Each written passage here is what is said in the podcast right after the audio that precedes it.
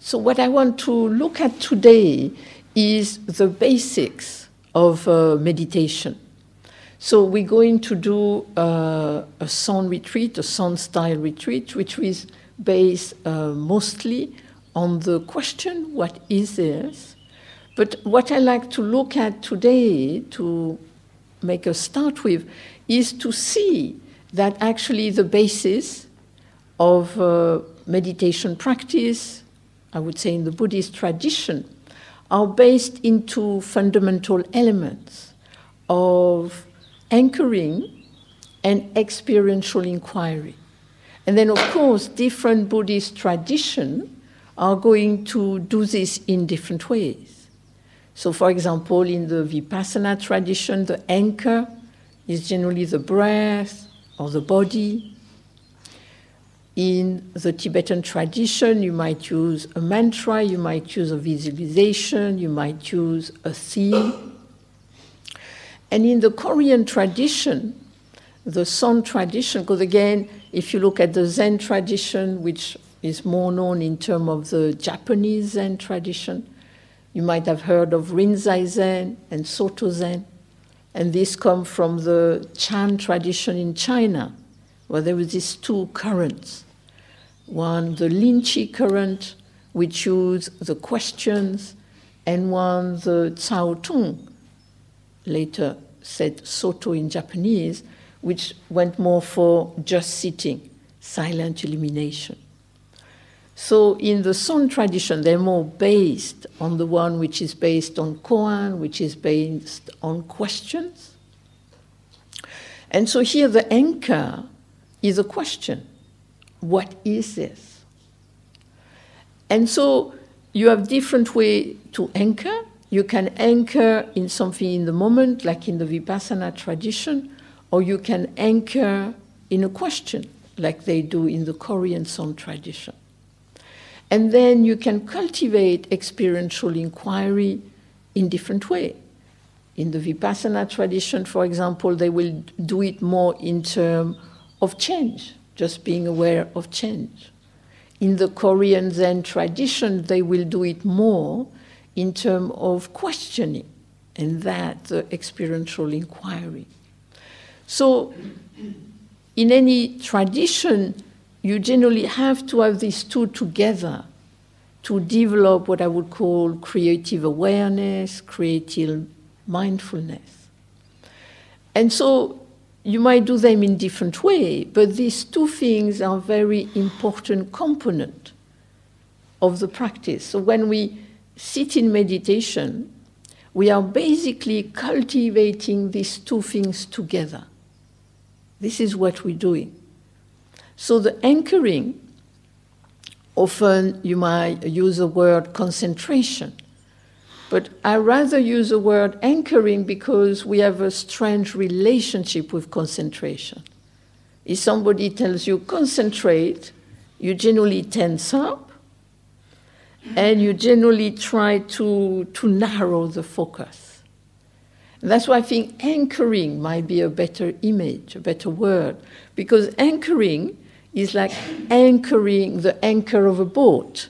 So you have the anchor you have the boat, and so thanks to the anchor, the boat is not going to get lost.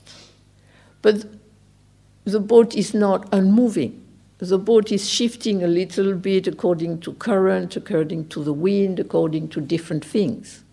But it's not going too far.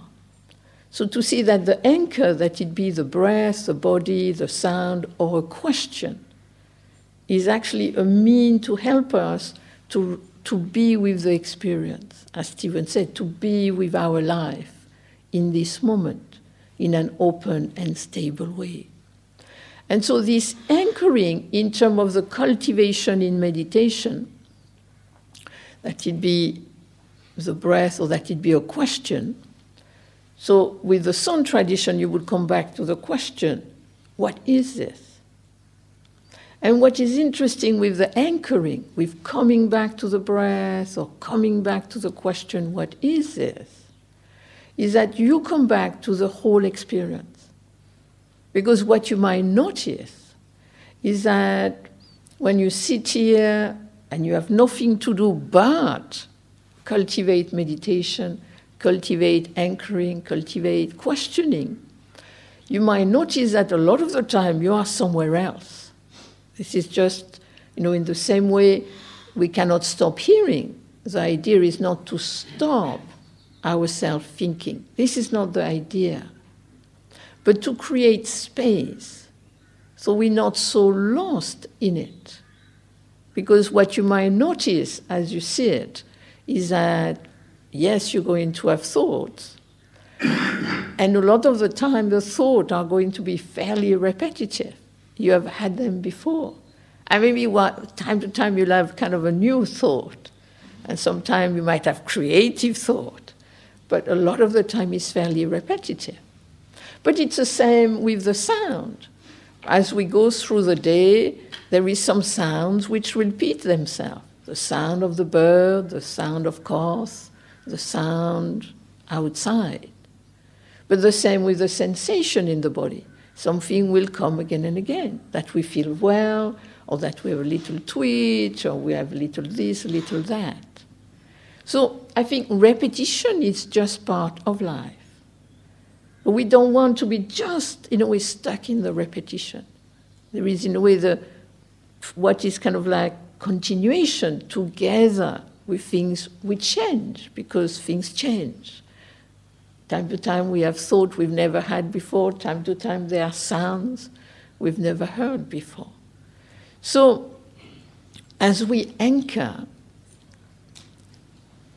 the point of the anchoring is really not to stop the functioning of the organism in the fact that we think, we see, we hear, we taste, we smell, we have sensation, we have thought.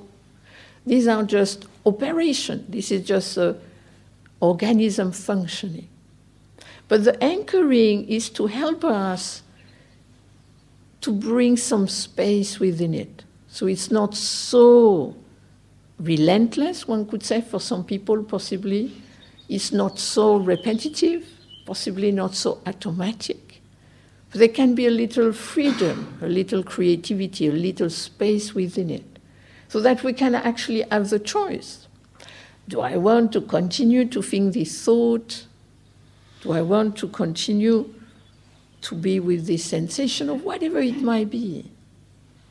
So, in way, the anchor, let's say with the questioning, is to come back again and again to the question and to notice that when we're lost in the thought, we actually are not totally here with this multi perspectival experience but we can have caught in just one aspect, which often might have to do with the past or to do with the future. And so, in a way, we're kind of trying to how can we be here? How can we bring creative awareness, creative engagement to this moment? And we can only do in this experience, in this moment.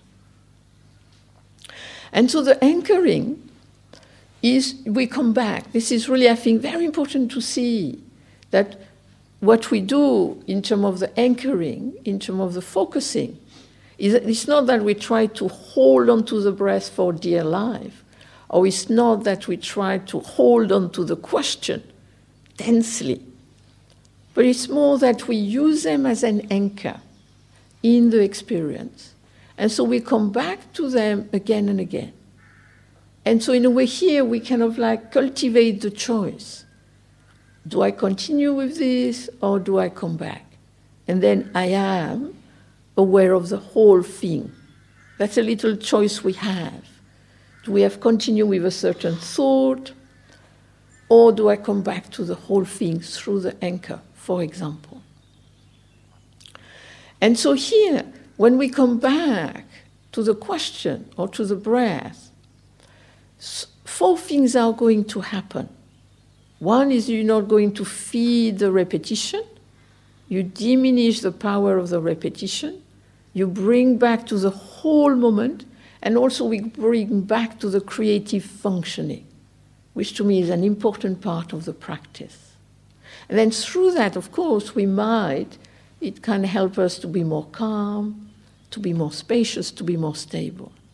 And then the other aspect of the practice, which is as important, is experiential inquiry. So, of course, we can do it by being aware of change, sounds, breath, sensation changing. Or we can do it by just asking this question What is this? And so, in a way, the, the questioning is really about questioning our tendency to fix, to identify. I am like this, this is like that. and then, in a way, cultivating a question, asking a question is, what is this?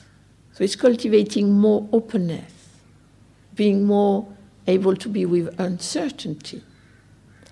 And then that, in a way, connects us to the other, just to be aware of change. Because, in a way, the two are kind of different aspects. We can experience change through the questioning, or we can experience change through looking at change.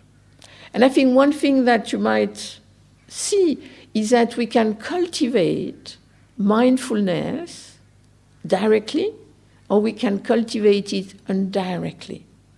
We can cultivate being aware of change directly, or we can cultivate it indirectly. And that I think is kind of like different technique of meditation are going to use differently, this to do it directly or indirectly. And that's what I realized when I did for 10 years. I was a nun in Korea. And then I just did the what is this? I did not do anything else.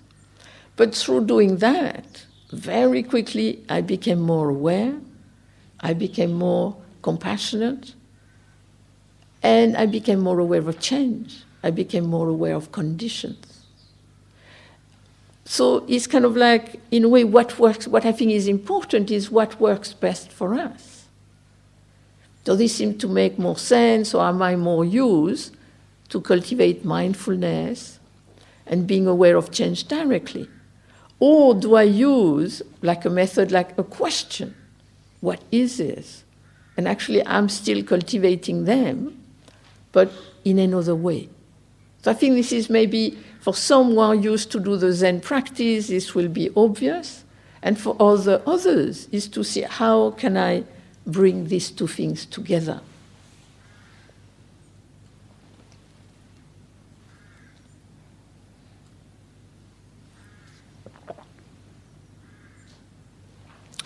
And personally, in my experience, I uh, first did the Zen questioning, Son questioning, and then I did the awareness practice. And actually, personally, I think they complement each other very well. And so then this is maybe something we can explore together during this week.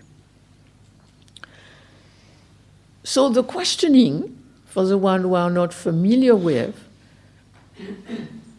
I will talk more about the technique now, then Stephen will talk more about the history later on. So, when we see it, and if we use a question, we just ask inwardly, silently, what is this? But what we have to be very careful is that this is a practice of questioning. This is not a practice of answering. So we have to be very careful there that very much within the Son tradition, they developed something else later on in the Japanese Zen tradition. But within the Son tradition, this is really about questioning. And this practice is not about answering. So, what we're trying to really do in this practice is cultivate, develop a sensation of questioning, the whole body and mind questioning. And so the anchor is a question. And so we come back to the question and again, again. And you notice if you come back to the question, you come back to the whole thing. And then the other aspect is experiential inquiry, which means we're not repeating the question like a mantra. We're not sitting there, what is this? What is this? What is this? This uh, is not going to have any effect. But really, what is the main point of the question is a question mark. And so you might say, but what is this? This is a little kind of vague. What am I asking about? And we're not, in a way, asking about anything.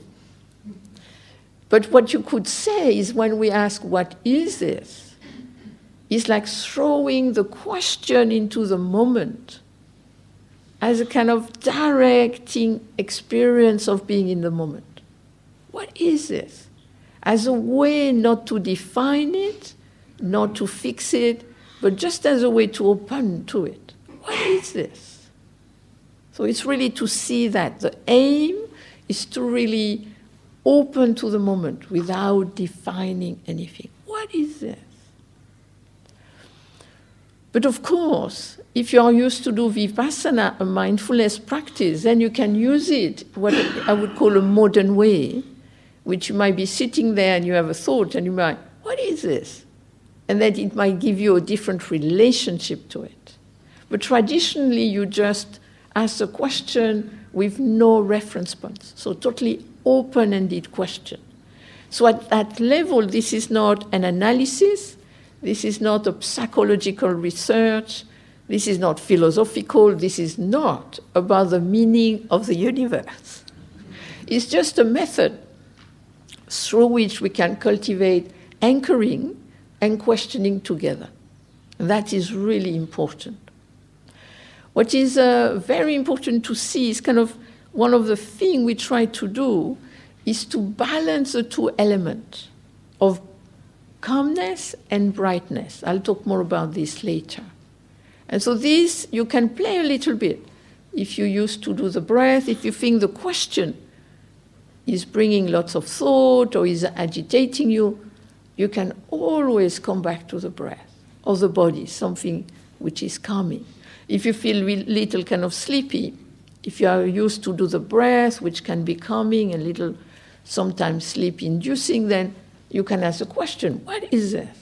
And generally, this will wake you up.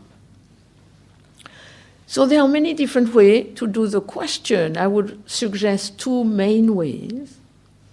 One, you can do it with the breath. Actually, there was a teacher in Korea who used the two together.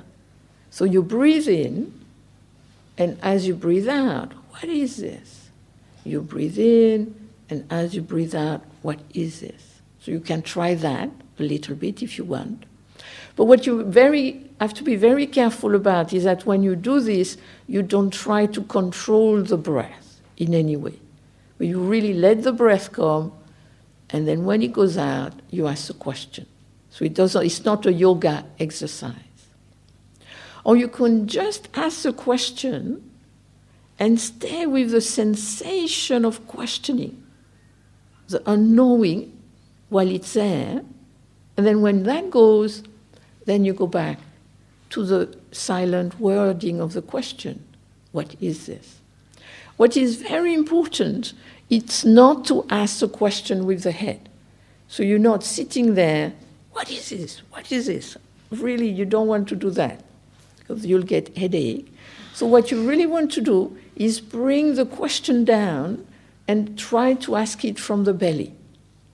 So try to bring the question down into the belly and ask, like kind of starting with having maybe a feeling of the belly and then, what is this? And in a way, you try to ask with the whole body and mind without tensing around it. This is a very important point.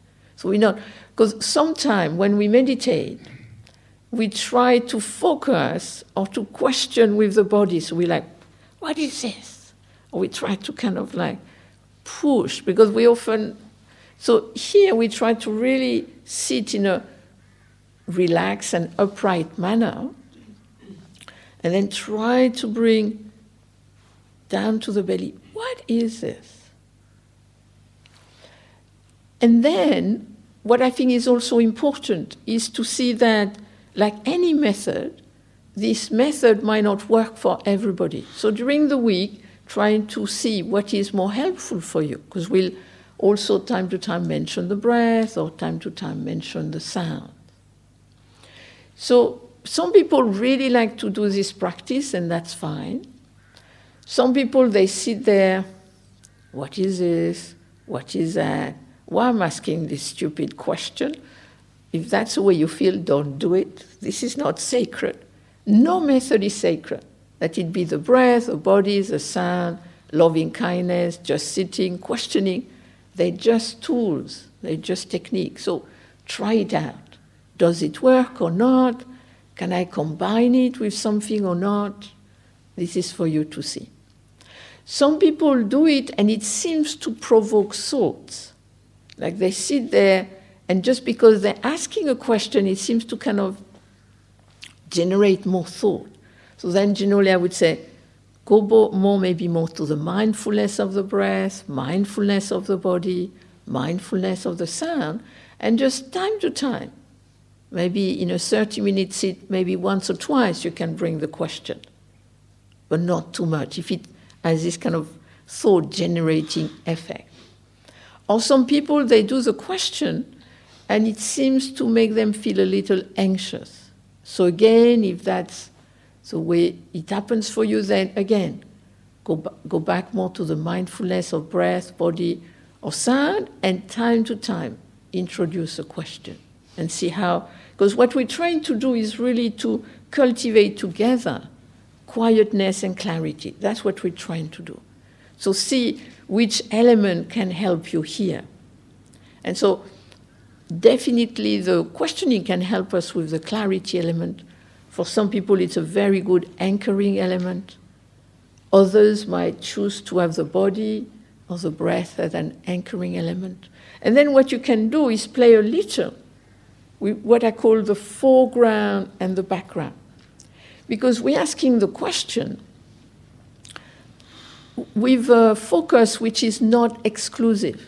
So we're not kind of, what is this? What is this? And try to shut everything out. That's not the idea. But we're asking what is this in the foreground, and in the background, we have a wide open awareness where you have the thought, the sensation, the sound, feelings arising and passing away. So you have the question in the foreground, everything else in the background. But at times, you could have the sound in the foreground or the breath, possibly the question in the background, or no question at all. And then introduce it again time to time. See how it works. You know, sometimes you can have the question in the foreground, then a bit of the sound in the background, then everything else. See how it works with this foreground and what is in the background. And sometimes something might come more in the foreground and something go more in the background. See how it works. So this is kind of early days, so we want to kind of try things out. Then, one thing is also the posture.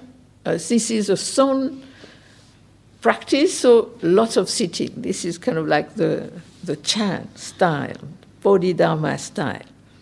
So we're going to sit 30 minutes, walk 10 minutes in, in the room. And so when we sit, the first day I see very much as kind of trying out. So you try out with, uh, if you sit on the floor, try out with the cushion, with the bench. Do I need to have cushion under my uh, knees? Do I need to be a little higher so I can tilt a little more? is it better to sit on a bench? And then if you sit on a bench, uh, you might have less problem in the back, but then you'll have more problem in your knees. So it's kind of you have to choose which I go for. So you have to play around a little bit. Then to see really you what is important in terms of the sitting, the, the sensation is if you sit and after five minutes you are in agony, this is really not the point. So then I would say sit on a chair. But if you sit for 20 minutes and then toward the end it's a little uncomfortable, then you know in 10 minutes I'm going to walk, it's going to be okay. The point is that when you stand up, if the pain continues, like if it goes within two minutes, it's okay. But if the pain continues through the day, then you really sit on a chair or find a different posture. If you sit on a chair, personally, I sit in the middle of the chair so that I hold my back myself. But if you have any pain in the body and you need to sit at the back of the chair, The only thing I would say, be careful not to sit like this, because then it'd be hard to be sharp. So try to sit or put a cushion at the back so you sit relatively straight. This is the only thing I would recommend.